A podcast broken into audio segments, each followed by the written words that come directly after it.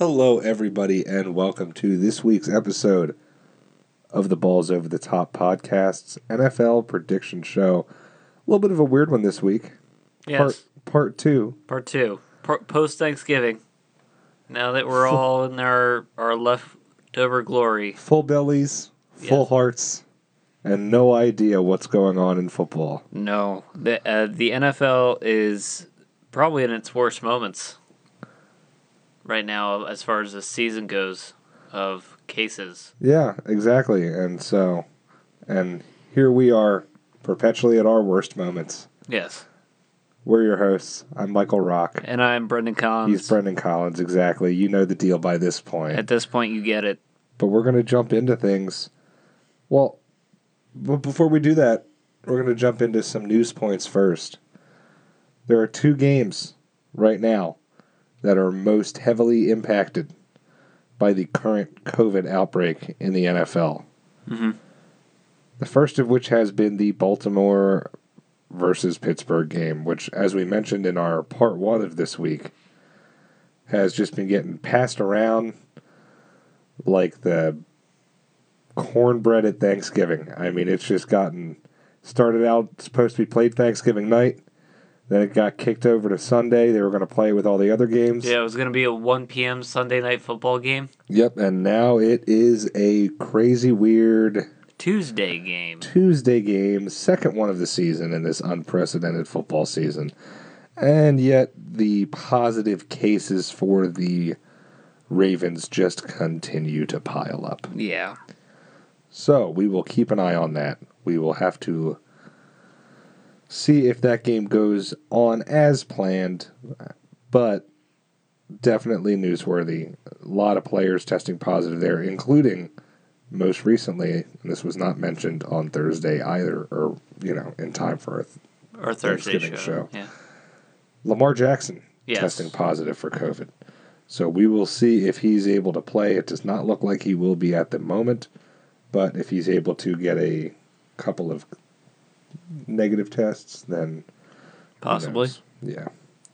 So the other game, Yes. and this one's really fascinating Because this kind of came out of nowhere. Yeah, It just exploded on the scene.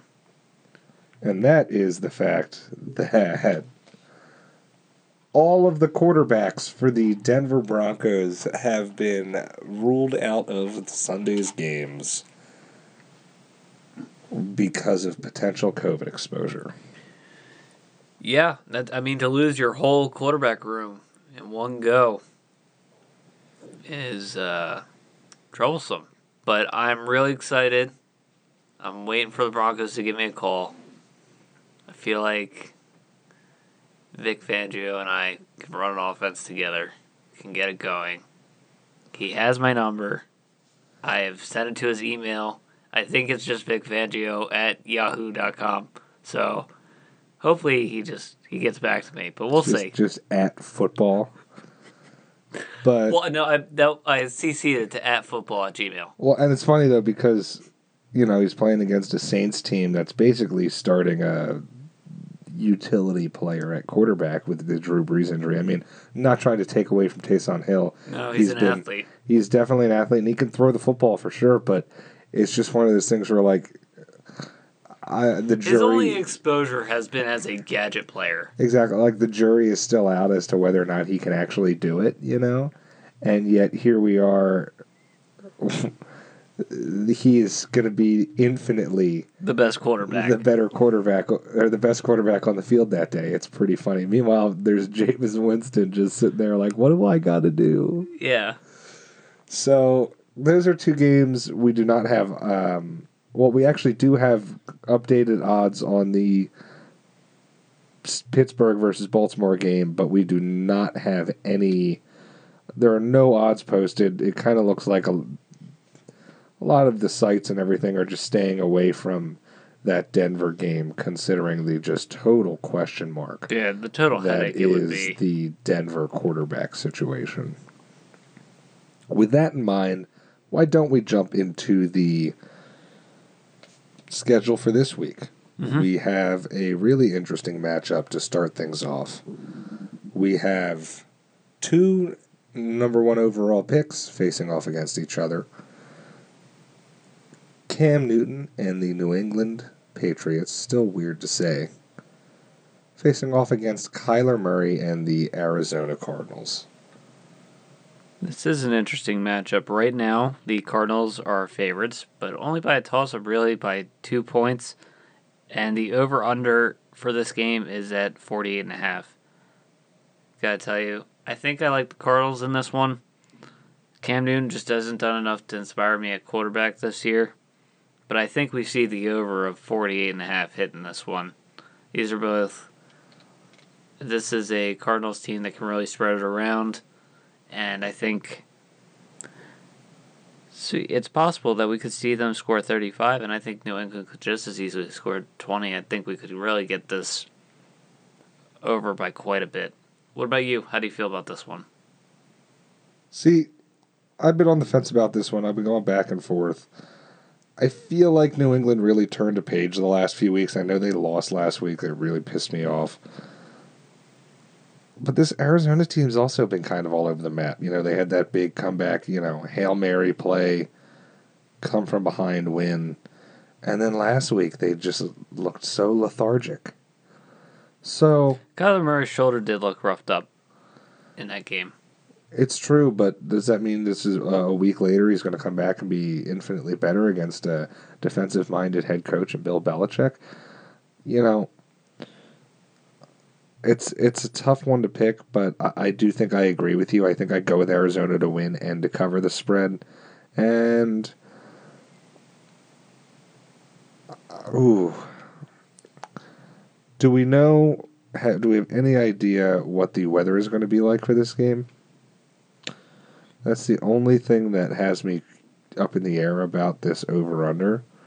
But I, I think, I think you know I think I'm going to go under. I think we're going to see some defensive stops. I think one of these two offenses ends up being ineffective and laying an egg that day. I mean, by laying an egg, I don't necessarily mean a zero. I don't. I don't know if if we're going to see a shutout, but I see one of these offenses struggling, and thus that's why I see the under in this game. It is. It's at New England. That's what I, I knew it was at New England. That's why I was saying. I mean, the weather could be a factor, and so I think I'm going to go with the under. All right. Well, we will definitely have to see. We also have another interesting matchup following this one with Minnesota Vikings taking on the Carolina Panthers. Minnesota Minnesota Vikings are three point favorites, and right now the over under is at 50. Yeah, this is another weird one for me. You know, these are two NFC teams that are just kind of floating in limbo. Both of these teams have shown flashes of brilliance but then also looked like they were just totally lost and and incapable of really doing anything right. And so I feel like with that I'm more confident in what Matt Rhule's been doing and the trajectory of this Panthers team. You were going to have Teddy Bridgewater coming back. They just had a very impressive 28 to nothing victory. I believe it was 28 nothing over Detroit last week. 20 nothing. It's 20 nothing. Yes. Still impressive. I think we're going to see this offense improve over their performance last week, considering Teddy Bridgewater's back in the lineup, even though I know Walker was a fun story and I think we see the Panthers win this game. I think we see the Panthers cover this game. And over under a 50, I'm going to go with under. I hate talking about the Minnesota Vikings.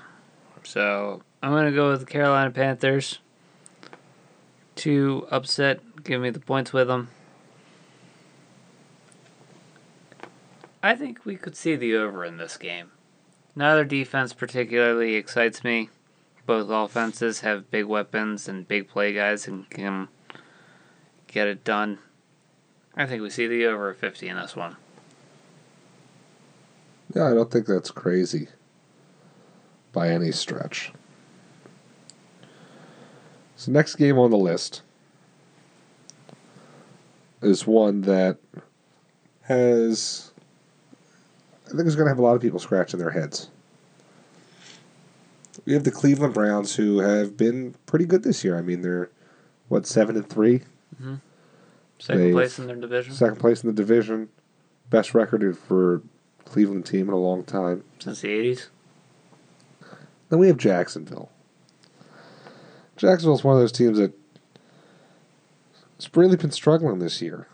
Two wins. One of those wins came against another team that only had one win. But Jacksonville always plays teams close, and Cleveland has a tendency to lose close games.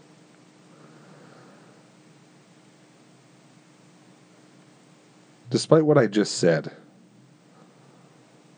I think Cleveland's playing well enough, and I think this is their year. I mean, again, relatively, I think it's the year they finally get back in the playoffs. And so, especially with the expanded playoff options that may be available, especially if we see some of these games get canceled. But I do think this game is going to be close because Jacksonville has a tendency to hang in those games, again, and Cleveland is a team that struggles to put people away. I go Cleveland to win, Jacksonville to cover, and we're going to go with the over of 48 and a half.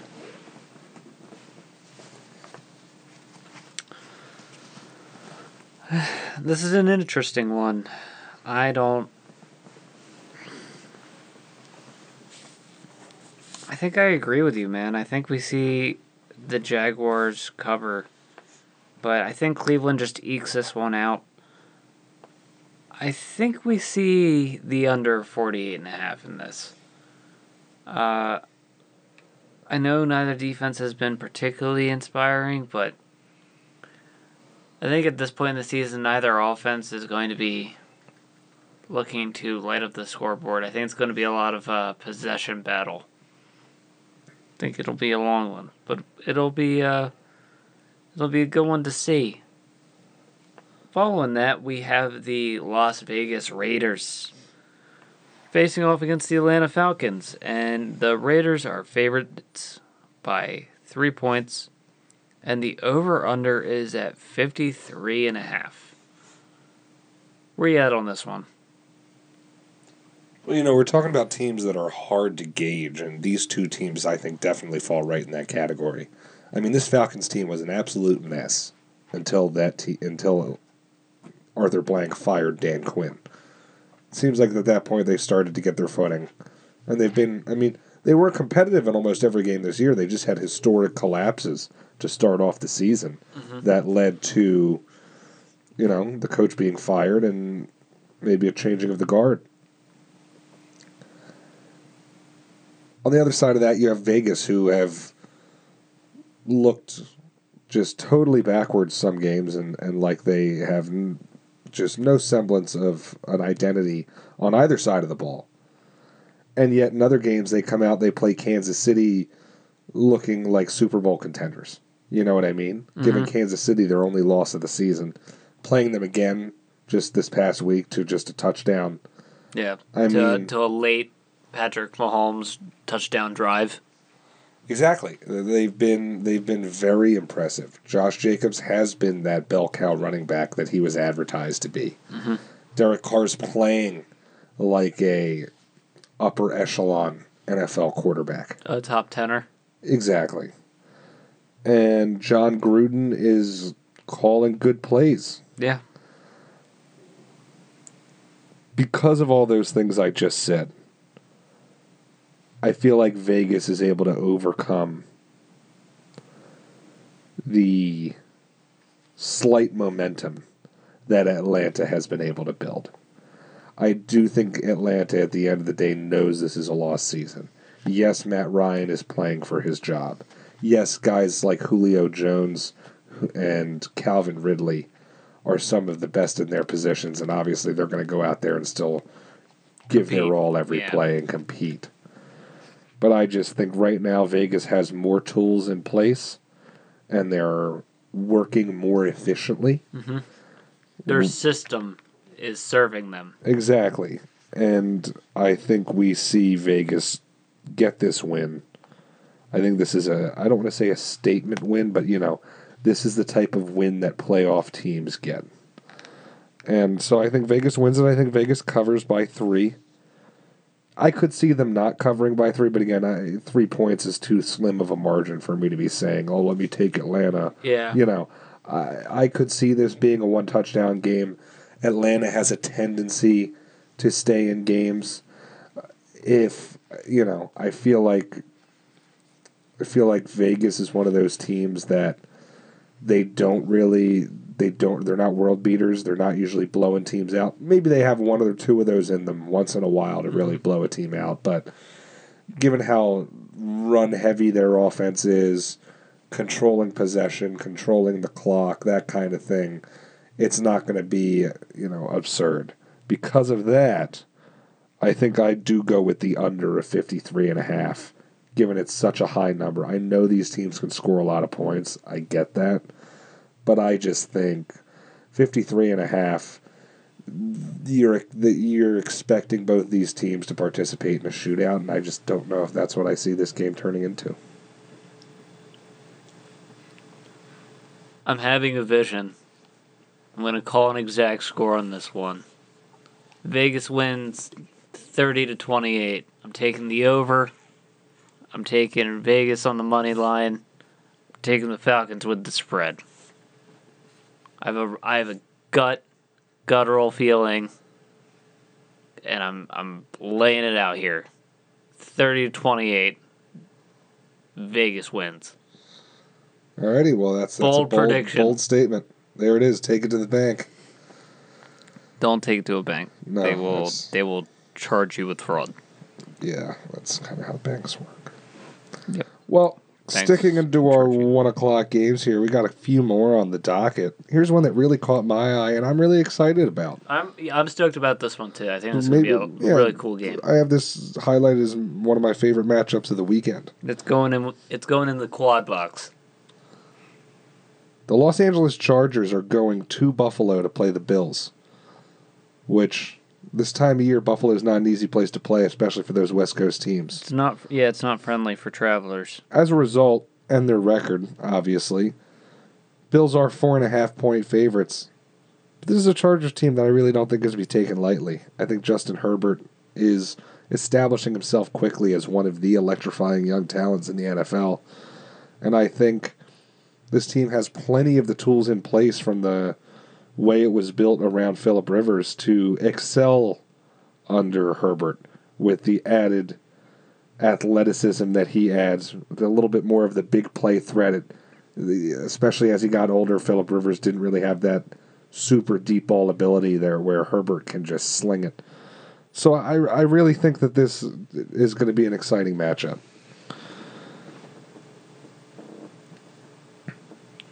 I'm inclined.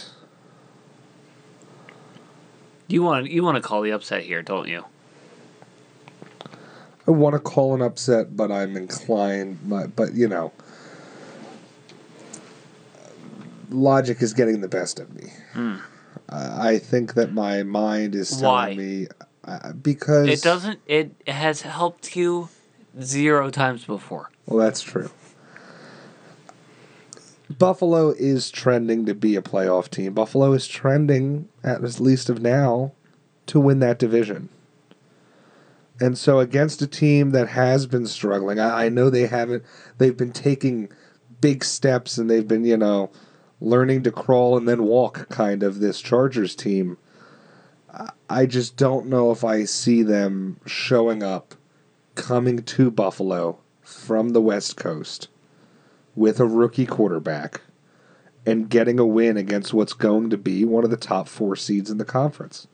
And so I, I love Justin Herbert. I think he's electrifying. I, I'm, I am a little biased. He is on my fantasy team, and that's why, you know, it's part of the excitement there. But as a result, he's been one of my favorite players to watch all year, and I like to root for the guy and as much as they have been exceeding my expectations, both uh, as far as on the field and developmentally, just watching the way that that program is kind of, you know, that team didn't have much of an identity, and people were they drafted Herbert six, and they're like, oh, he's going to have to sit for a year. Who knows if he's even going to be the guy? suddenly that team has an identity and they're starting to establish, you know, really plant their roots. And so I'm excited about them, but I just don't think they are at that point yet to go to a team that's as good as Buffalo's been this year and get that win on the road. I go Buffalo to win. I go Buffalo to cover. And let's go over a 51 and a half because I know that both of these quarterbacks can put up some fireworks. Okay. Well, we're agreeing on this one across the board. I think the Bills just edge this one out. But I think it's because of the opposite side of the ball. I think there's just a little bit of a better defense in Buffalo, and they're already at home. And I think. And again, if it were September, I think Yeah. it's a different story. But the fact that we're talking about now, essentially first week of December in Buffalo, maybe the coldest place to play in the entire league. You know, Yeah, between that and New England. or Green Bay. Yeah, like I, I just I, I think that Herbert doesn't have that experience yet. I don't. I mean, I hope kind of that we're wrong and it becomes a real shootout and it's a real high scoring game. But I, I think it's going to be tough. I don't think they have him schemed up for the mobility that the quarterback is going to need for those crazy Buffalo cold weather games. They are going to be getting Austin Ekeler back, which I think will be a big boost, especially for a, a game that may be very run centric. Mm-hmm. For a heavy cold weather game. Another game that could be very run centric. We have Miami versus the Jets, divisional matchup. Unfortunately, your boy Tua doesn't look like he's playing this week with that thumb injury. It's not official yet, No. but he's looking He's- doubtful. He's, down to doubtful, but my other the prodigal son returns. Dude, the beard. You can't. Nobody's going to be mad. Uh, That that is maybe other than Nick Foles winning the Super Bowl. If I could have any backup quarterback in the league Oh, I would take Fitzpatrick in a heartbeat. every day of the week, uh, just the ultimate professional. He's like a dream guest. I would love to have Fitzpatrick on this show. Yeah, right. We'll just let's just will it into existence. Just pick his brain. That'd be that'd be really fun. But we've got the Miami Dolphins facing off against the New York Jets. The New York Jets having their own return as Sam Darnold is coming back to take over that QB one spot. Yeah, you know, I don't know if that's an upgrade or not. I think they're just fine, letting him ride out the season. I think if this team continues to be, uh, you know, on this pace, especially if they go winless, but even if they get that win, one win, odds are they're picking first in the draft more likely than not. I see them going with a quarterback if they keep the pick. I think the Darnold experiment will be over, despite the fact that he's still younger than almost all the starting quarterbacks in the league he just hasn't shown really anything. Yeah, there's nothing that I could sit there and hang my hat on as a if I were a coach or an exec or, or anybody with the Jets to say, okay, well maybe this guy's got it. His first couple games he looked decent, but you know you might have broken him. You might have given him too little protection, too little weapons that he he might not be able to get back on track. At least not with this with this system. Yeah, but we've also seen his former weapons like Robbie Anderson go down to Carolina with Teddy Bridgewater and perform spectacularly this season. Yes, but I, I and by the way, love our boy Robbie Anderson, but I don't know if Robbie Anderson's the centerpiece. I mean, Robbie No, Anderson, no, I'm Robbie Anderson, other than Le'Veon Bell, once he was brought there, and that was a disaster, as we now know, Mm-hmm. you know, in the rearview mirror. Robbie Anderson was the most explosive piece on that offense. Yes. And Robbie Anderson, even if he is the most explosive piece on this Panthers offense, which you could argue whether or not he is or not, Yeah, versus him versus Curtis you know, Samuel. Curtis Samuel, DJ Moore. You know, there's there's it's The drop off is a lot less in Christian Carolina. McCaffrey. Yeah, the Um, drop off, the drop off from him to his coworkers in the in the wide receiver and running back room, it's a lot Like lesser in if you were if you were lining up against the Jets, you could put your first or second best defender on Robbie Anderson and shut him down. You're not putting your first or second best defender on Robbie Anderson if you're playing against the Panthers, and as a result, he can really burn you. Yes. So, you know, this Jets team has been an utter disaster, and uh, whether it's Fitzpatrick, Tua, or you know, you name it, Sam Darnold, Joe Flacco, whatever. yeah, I see Miami getting the win here. I mean, Joe Flacco had that Jets team looking honestly somewhat inspired the last two starts. Looking And- efficient, I think is like a good word for it. Competitive. They were in games. The games were coming down to one possession. You know, I'm almost shocked that they are going back to Darnold here because Well, he's I- coming off an injury. I I know, but he's done nothing. this has been your. You've had a weird bias on Sam Darnold, where you've done this thing where you've been like, "Oh, he's he's benched," and it's like he's hurt. There's a it, but he should be benched. He's never shown any. It's like Mitch Trubisky. It's like, uh, you know, at this point, soon almost to be Carson Wentz. It's like when they're not doing anything productive. Like, okay, you mean to tell if Carson Wentz got took a really hard hit and then was out for two weeks, and in those two weeks, Jalen Jalen Hurts balled out. Me saying Carson Wentz then got benched instead of hurt wouldn't be like uh, comparing the level of play. Joe Flacco balled out compared to Sam Darnold. Joe Yes. Flacco, uh, you look at the receivers numbers, you look at the offense numbers, look at the amount of first downs, you look at the amount of time of possession. In every aspect of the game, the Jets were better with Joe Flacco this season than they have been with Sam Darnold. So, like, the only thing that remained the same was the fact that they still have numbers in the loss column instead of the win column. So, that's why I'm leaning toward just thinking, how is he not benched? Okay. Uh, when I see Joe Flacco and they're competitive, and then I see Sam Darnold and they're not, it blows my mind. people that come here for the facts, Michael. Okay, all we do is talk in truth and cold hard facts of the knowledge that we know. Okay, so we're when he, he was out with injury, he wasn't benched. It's different. I'm not saying that he he's he's ab- absolved of ever being benched. It's not my case. My case here is that he was out with injury. He's returning. He's what they've been trying to build around. They're probably not, especially if they draft first overall. this way. Trevor Lawrence is there. I'll put it this way: if Joe Flacco were in this game, I'd be taking probably still the Dolphins money line. Yes, because But- Fitzpatrick is a wonderful again, quarterback. I said probably still the Dolphins money line. But if it were definitely Flacco, I'd probably lean toward the Jets at plus six and a half. Why? Because Flacco's had them in games. He's a Super Bowl winning quarterback.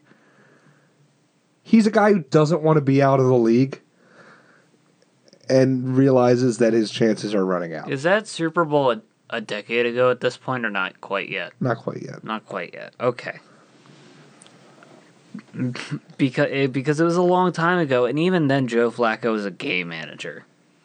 Oh, I, I agree. It- it- oh, he was the reason why they won that Super Bowl. It No, had nothing it was- to do with was- the uh, the other eleven people that hopped on the field when he was off it. It was, and it was Joe a lot of Ray Flacco Rice. nonsense. I I'm Okay. going with the Dolphins this one. Dolphins across the board. Yes, And I go with the under of 44 and a half. I'll take the over. Let's see some Fitz magic. So yeah, why don't we move on to the next one? An interesting matchup here. Another one that's just really kind of a head scratcher. Not one really with postseason interest or you know long term implication, but Well, we can't rule anything out. that's in true. The Not in the NFC, NFC East. That's true. But we have the New York Giants playing against the Cincinnati Bengals. Giants have been playing really well of late. They seem like a team that's turned it around for the most part.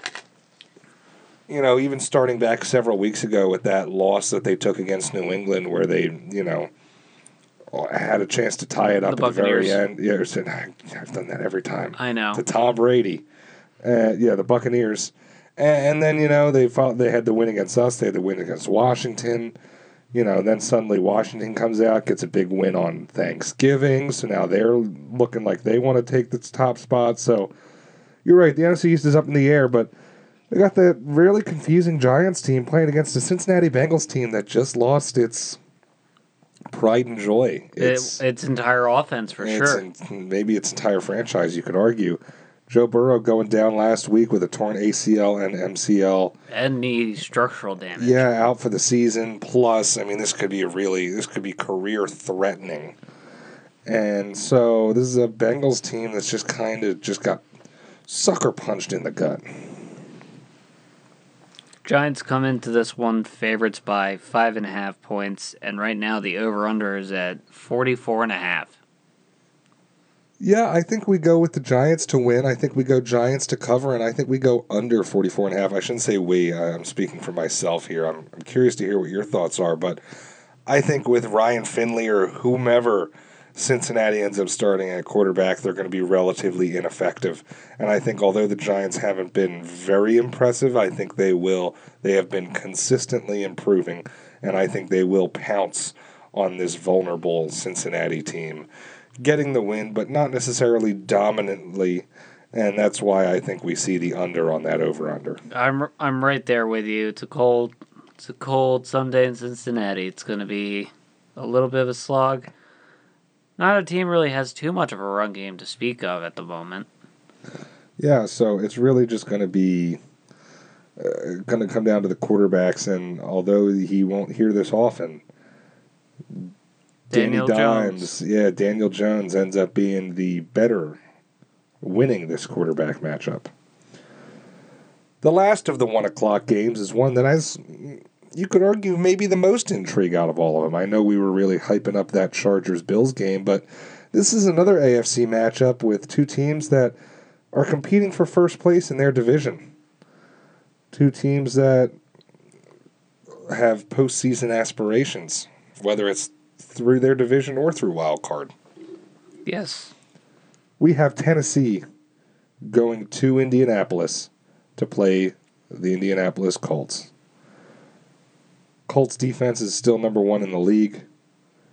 Philip Rivers has kind of revitalized that team that hasn't really had a steady quarterback since Andrew Luck. And even though Philip Rivers hasn't really been playing that great, just He's been improving week to week. he has been, but even then, his his you know even his six and a half, seven out of ten quarterback play is a major step up from the inconsistency they've had and the revolving door since Andrew Luck abruptly retired and the injuries he was dealing with the previous few seasons.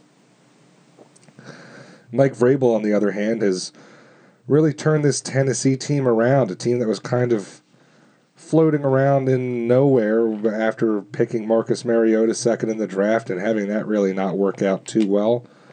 Vrabel's come in and totally reformed that defense and then brought in Ryan Tannehill and Derrick Henry really came into his own and blossomed and suddenly there's a very formidable team on that side, you know. Who would have thunk it that getting really good at running the ball and having a stout defense would be a formula for success in the NFL? Never saw it coming.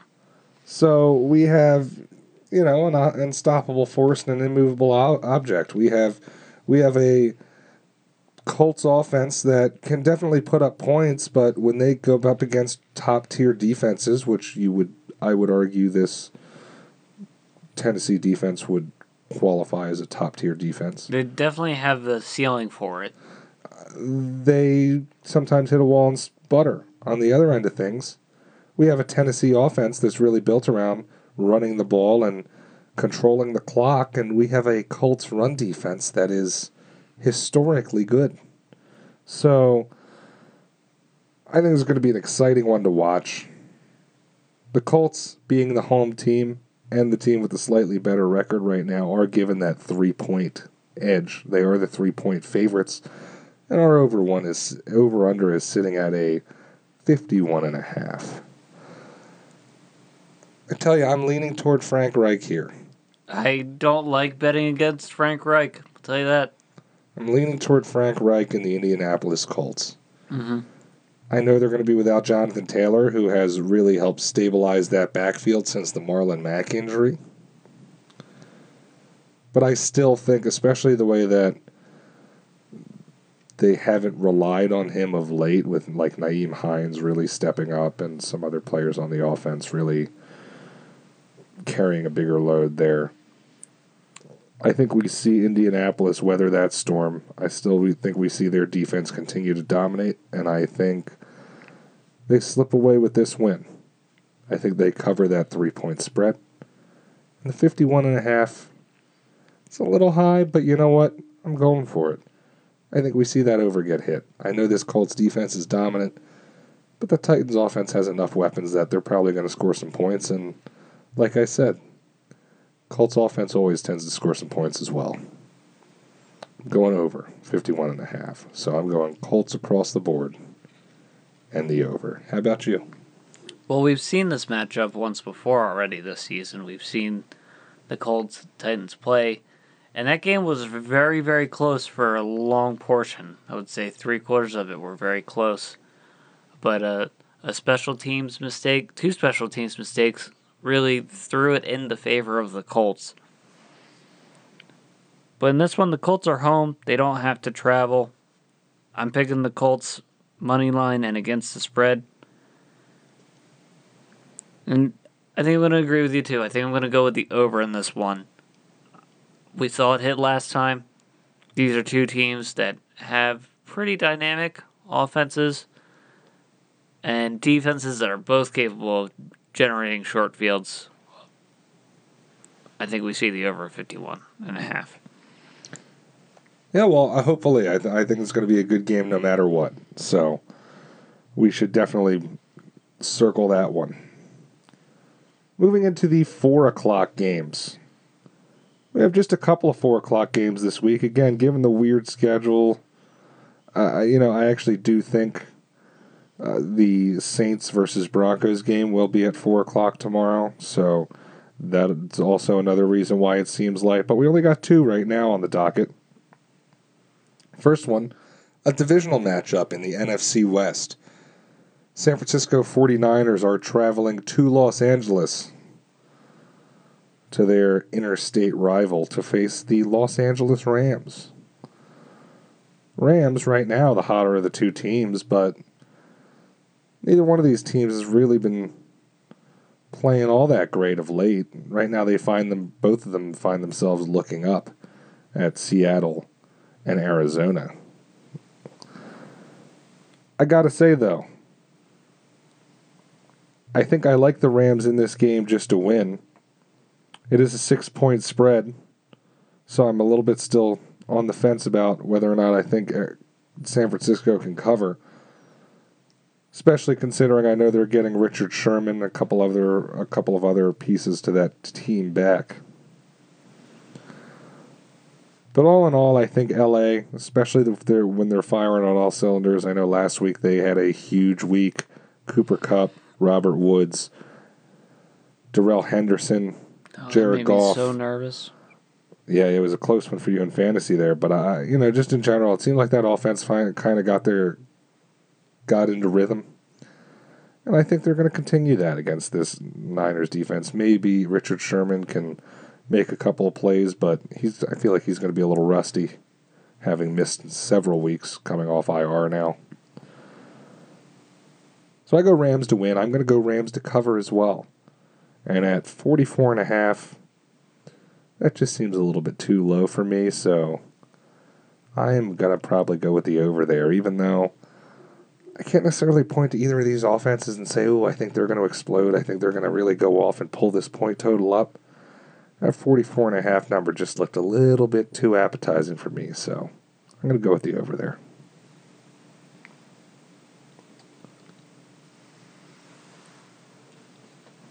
I think I'm going to take the Rams money line because I think it just boils down to the fact that the Rams are a slightly better team. But I think we see the under in this one. I think it's really close. And I think the 49ers are going to cover. I think I see it being a very low scoring, less flash game. I don't think we're going to see the Rams come out and replicate their performance last week. I don't think we're going to see this 49ers team explode. Think we see a, a pretty pretty close low scoring affair in this one. Um, with that under 44 and a half.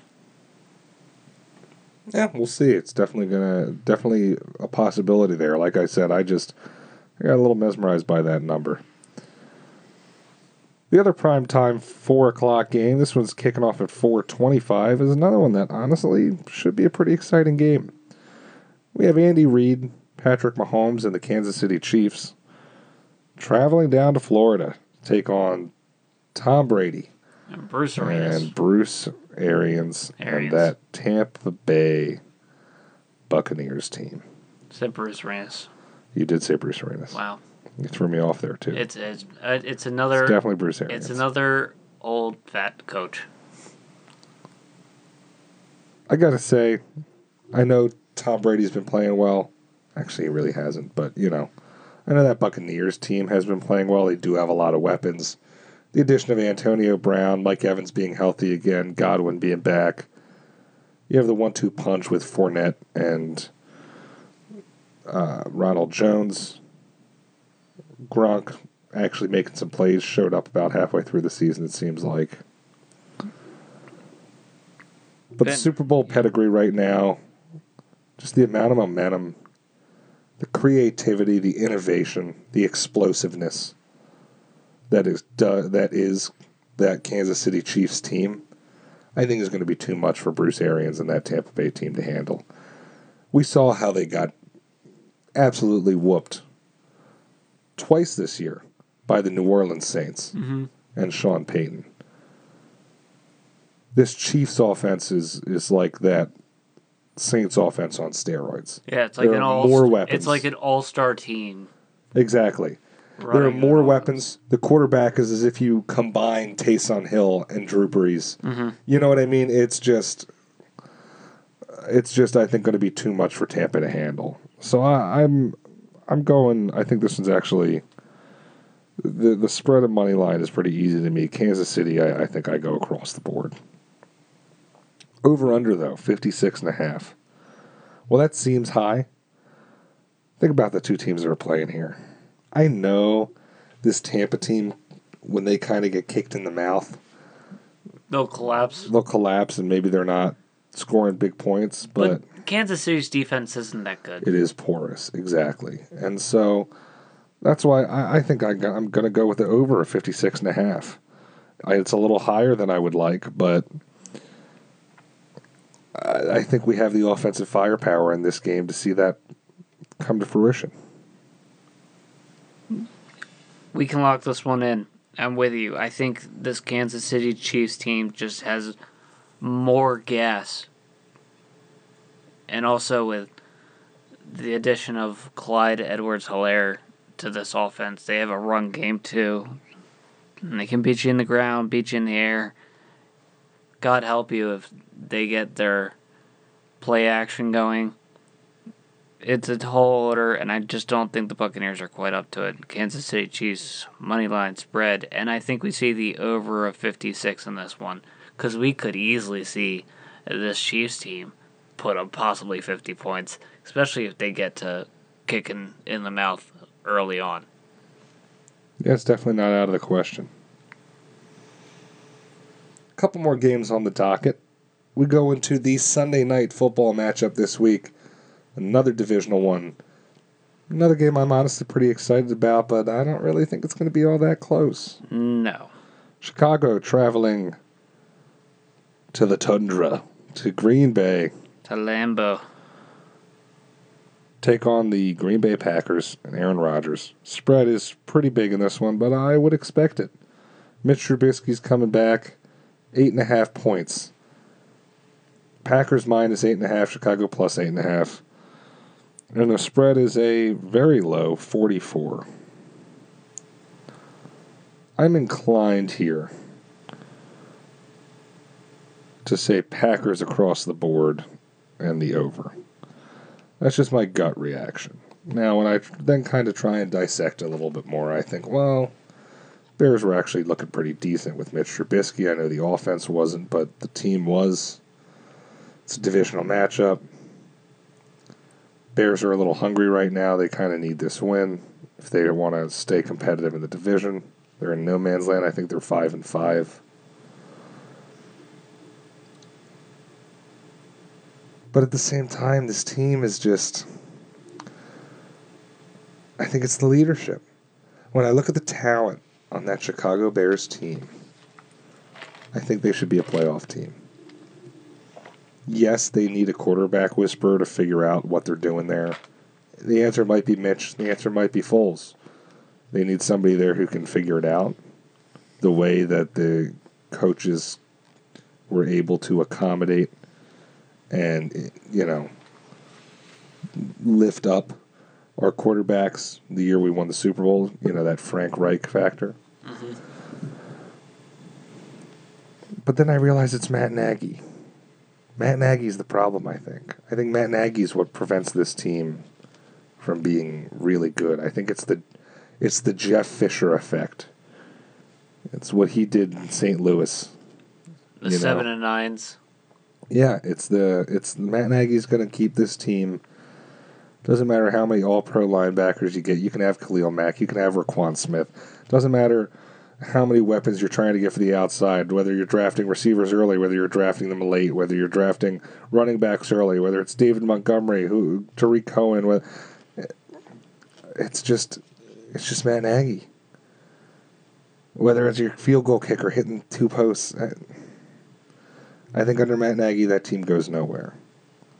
And as a result, that is why I don't have faith in them winning this game on Sunday night against a superior Green Bay Packers team. Because good football coaches are what help, I think, one of the largest reasons why bad football teams beat good football teams.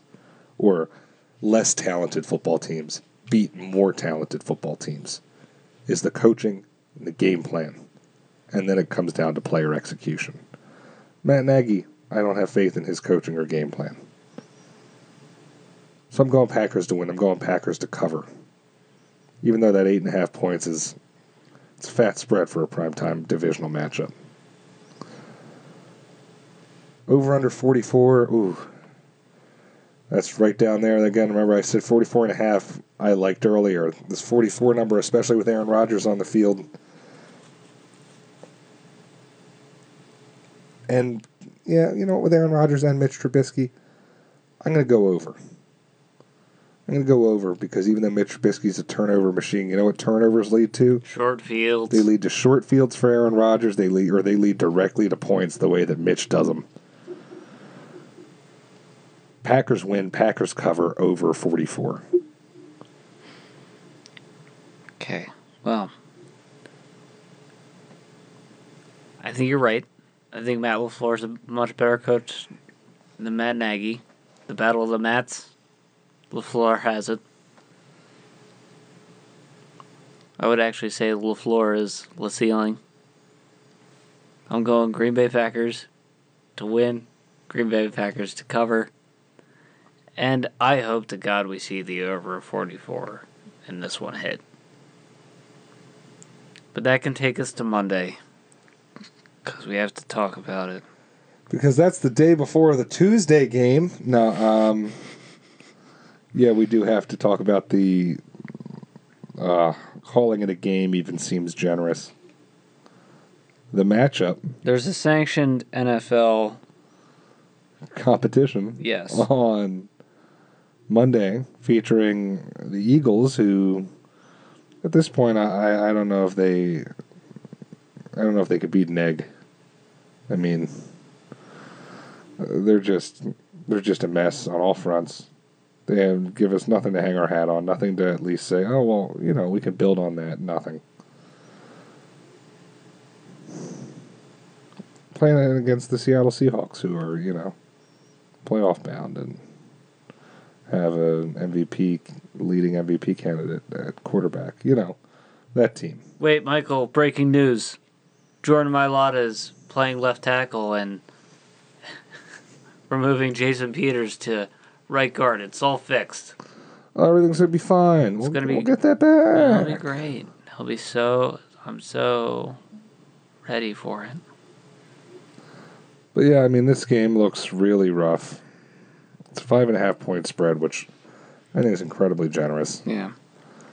And, and I th- I'm shocked it's not eight and a half, nine points. I mean, the fact that the Bears, who are five and five, are giving eight and a half points against their division rivals, and yet we're only giving five and a half against Seattle is just shocking to me. But I digress. Seattle's five and a half point favorites. Over under of 49. I think we go under because I think if the Eagles have any chance of winning this game, they need to hold Russell Wilson in check. Mm-hmm.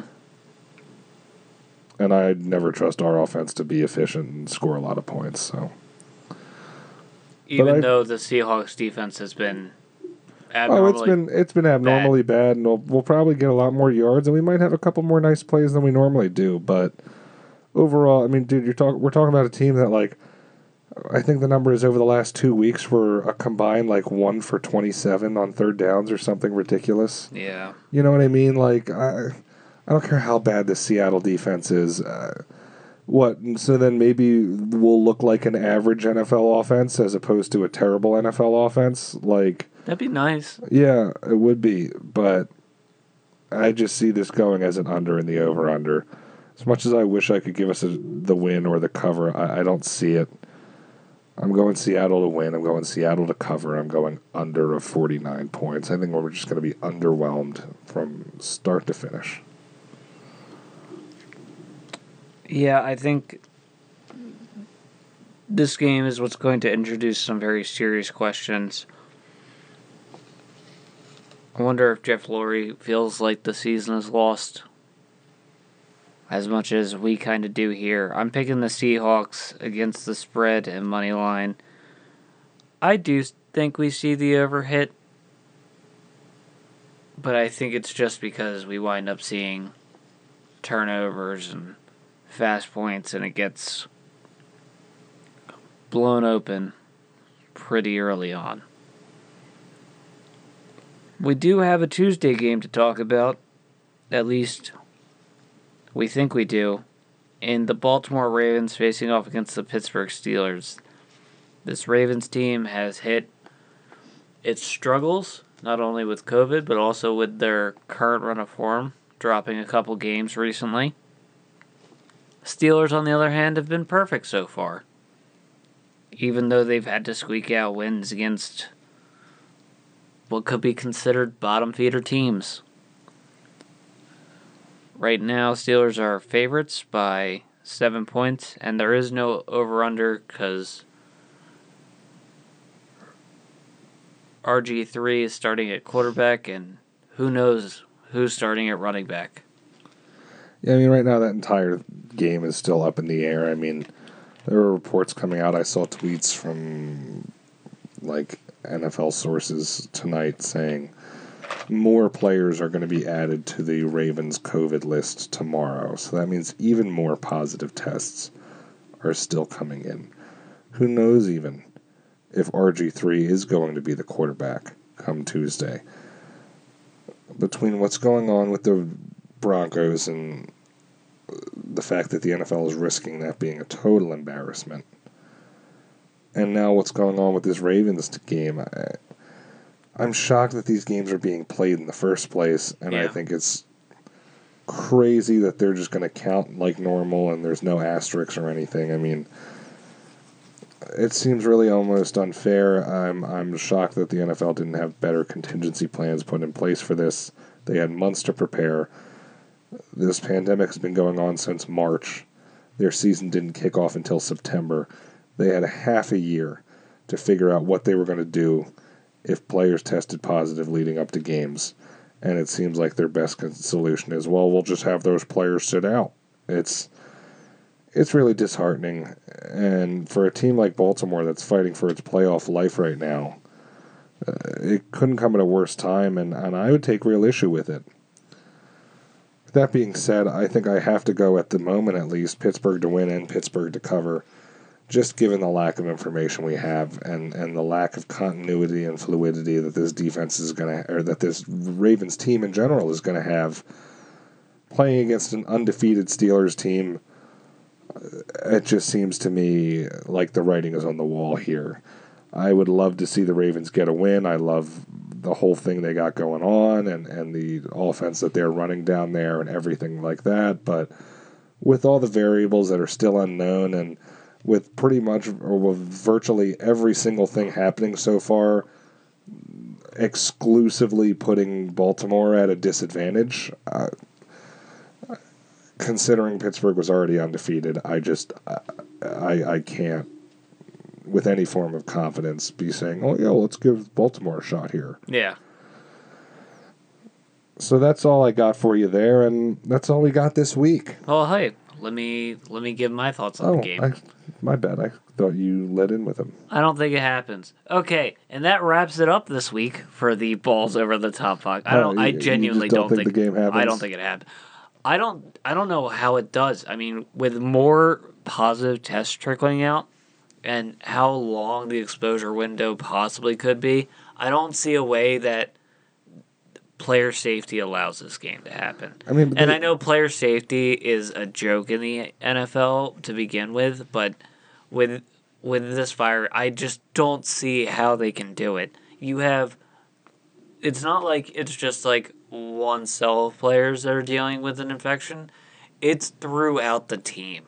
It's already hit double digits. It's only going to get to more.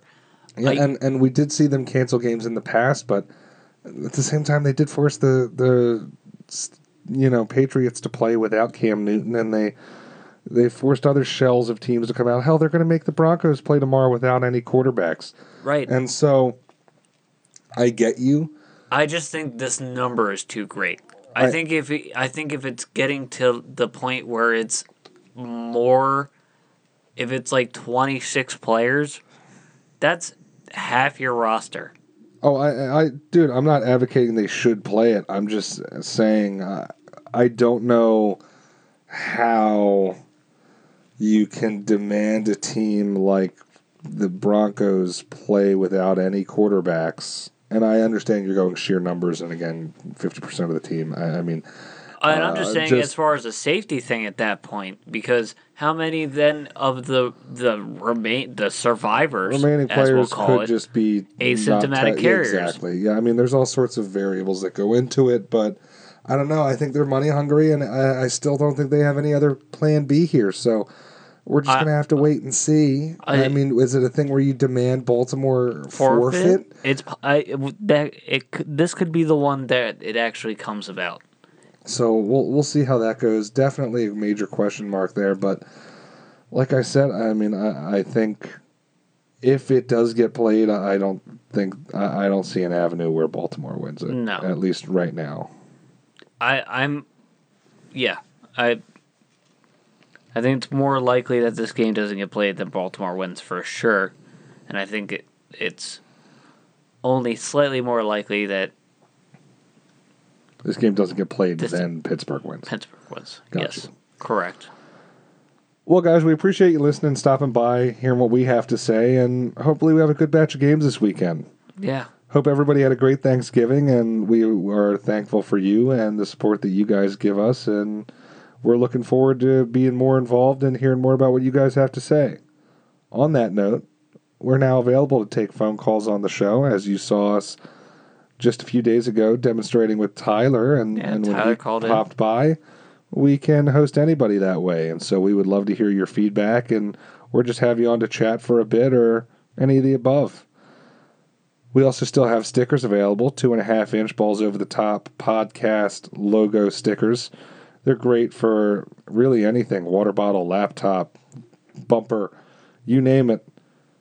Well, If you want to represent the podcast, represent the, the team here, yeah. we'll happily send one of those your way. And you can find us pretty much anywhere you can find podcasts. Yeah. You know that as you're listening to us, but in case you needed a reminder, it's on Anchor FM, Spotify, Google Podcasts, Apple Podcasts, you know, Yes. the whole shebang. And you can always find us on Twitter and Instagram at BOTT Podcast. And you can always reach out to us there. Thanks for your time. Thanks for listening.